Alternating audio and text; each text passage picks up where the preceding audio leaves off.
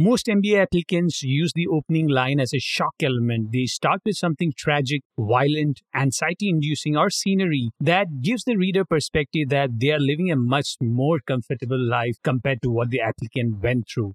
This approach works if your story truly has something unique, like war, trauma, coming back from a life threatening illness, or a challenge related to your identity. For everyone else, use these three strategies. Number one, create a gap. This is what most novelists do. They take you to a slice of time in a story that is not predictable, nor is it in the first part of the story arc. As curious beings, we tend to complete the puzzle once we start in a particular direction. That's why productivity experts ask you to write down the task and start the task. Even entrepreneurs give the same advice start. Once you start, you will figure it out. The same principle applies to creating a gap in your opening line. The reviewer will be forced to read the story to make sense of what you meant by the first line. While creating the gap with the opening line, don't make it so abstract that the admissions team loses complete interest in your story.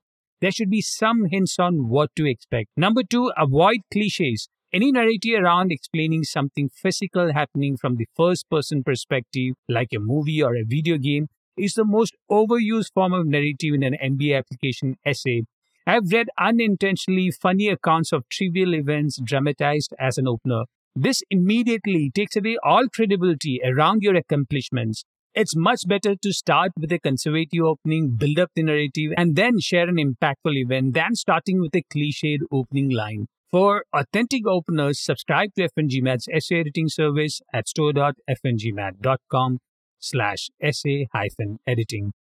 Number three, set the right expectations and meet them. When you create a memorable opening line, the tendency is to continue and expand on that narrative.